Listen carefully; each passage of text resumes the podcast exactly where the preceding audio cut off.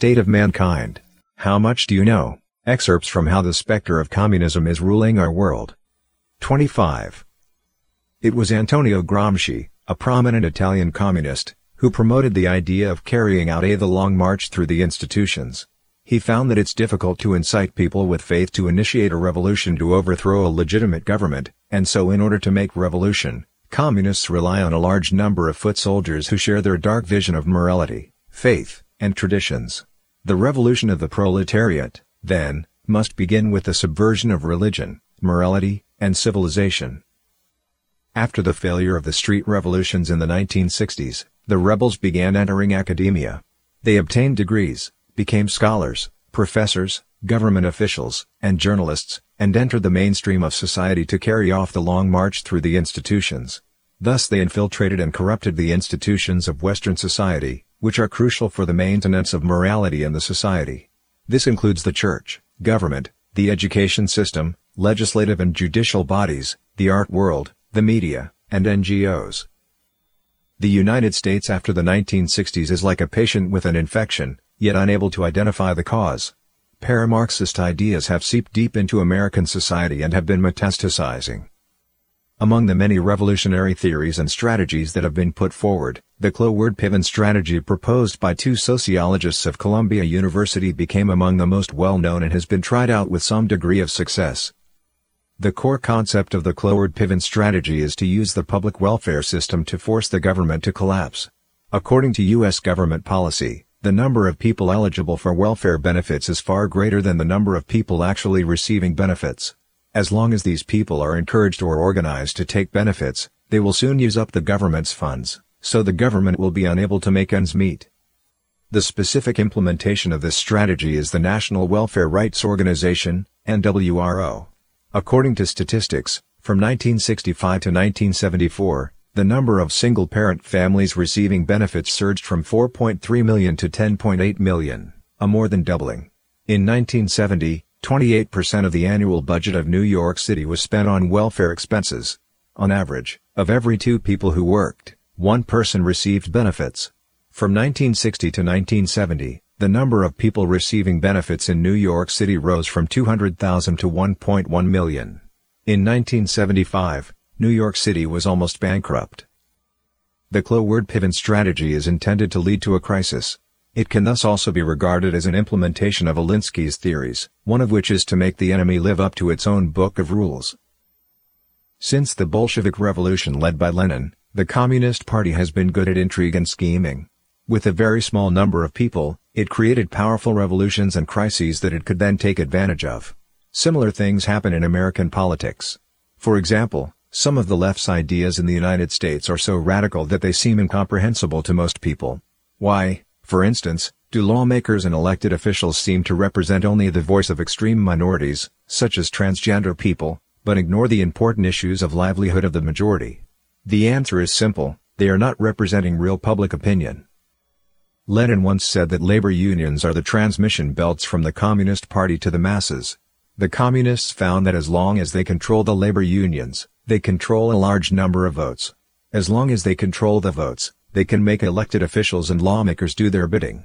Therefore, Communists seek to gain control of labor unions, thereby controlling a large number of parliamentarians and elected officials to turn the Communists' subversive political program into the political program of left-wing politics.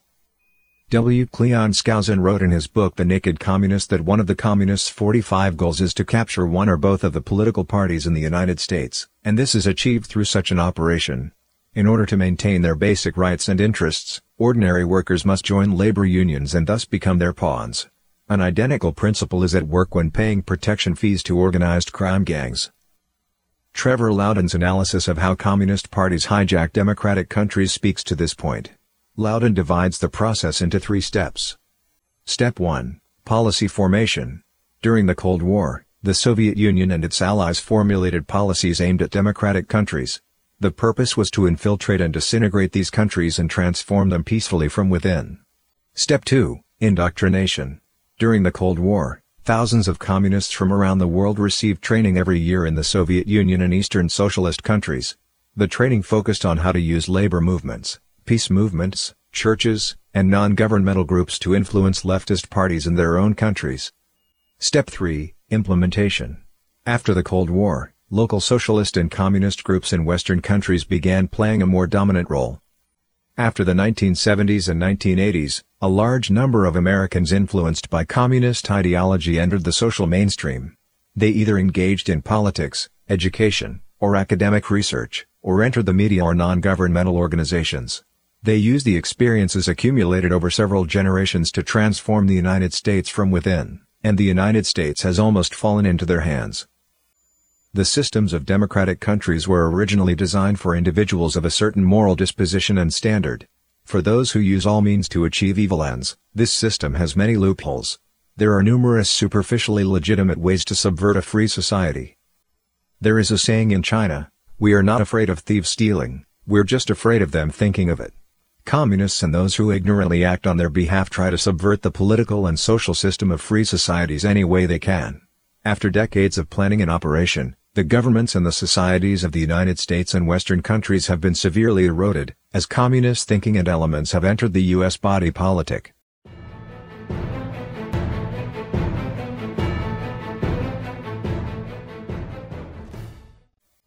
Communist countries practice strict control over speech and thought. However, since the 1980s, another form of speech and thought control has appeared in the West. These thought police use the banner of political correctness to run amok in the media, society, and education system, using slogans and mass criticism to restrain speech and thought. Even though many have already felt the evil power of its control, they have not grasped its ideological origins. Phrases such as political correctness, together with progress and solidarity are all words that have long been used by communist parties. Their superficial meaning is to avoid using discriminatory language toward minorities, women, the disabled, and others.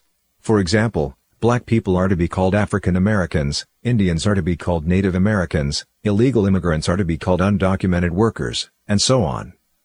However, the hidden implication behind political correctness is to classify individuals into groups according to their victim status.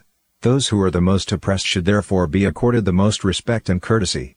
Regardless of individual conduct and talent, this judgment is rendered solely on one's identity, and is thus called identity politics. This style of thinking is extremely popular in the United States and other Western countries. According to such logic, black lesbians, who are oppressed along vectors of both race, sex, and sexual preference, are ranked at the forefront of victimhood.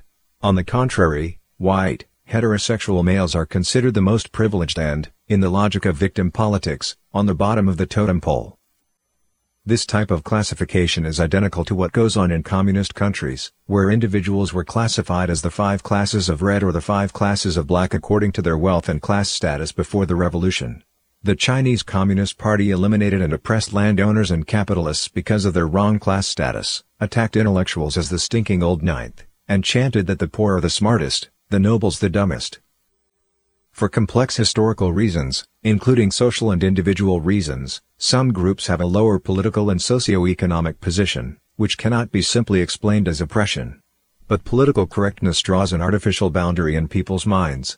It sets up a binary, positing that only those who agree with the claims of political correctness are to be considered moral, while those who dissent are accused of being racist, sexist, homophobic, anti-Islam, and so on. Universities, which should promote a culture of free expression, became prisons of the mind. The world is silenced and unable to openly and sincerely grapple with a number of issues in politics, economics, and culture. Under the name of political correctness, some organizations further push traditional religion out of the public sphere. Furthermore, some countries have expanded the definition of hate speech, implemented this expanded definition in law, and thus use the law to force schools, media, and internet companies to conform. This is a step toward the same strictures on speech as found in communist states. After the 2016 U.S. election, the United States became further divided. Protest marches erupted in major cities, and violations of freedom of speech began with frequency.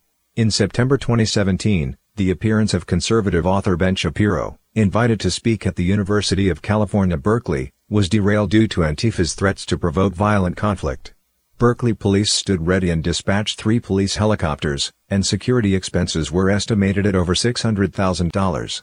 A reporter asked a young student protester, what about the First Amendment? The student said it was no longer a relevant document. Ironically, one signature event that marked the start of the student movement in 1964 was a fight for freedom of speech at Berkeley. These days, the left uses the right to speech in an attempt to deprive others from having a legitimate outlet for their own voice. In March 2017, American social scientist Charles Murray was invited to speak at Middlebury College in Vermont. While there, he was physically assaulted and an accompanying professor at the college was injured. In March 2018, tenured Professor Amy Wax of the University of Pennsylvania School of Law was taken off some teaching duties after publishing a politically incorrect article. Other organizations, acting under the banner of opposing hate speech, have labeled regular conservative groups hate groups. In addition, there have been cases of conservative authors and scholars being threatened regarding speaking at or attending various events. The intrusion on freedom of speech by the left is not part of normal debate between people with differing ideas. Instead, it's about the specter of communism using people with ill intent, provoking them to obscure the truth and suppress righteous, or at least normal, voices. Political correctness, in essence, is about substituting deviant political and moral standards for righteous ones, it is the devil's thought police.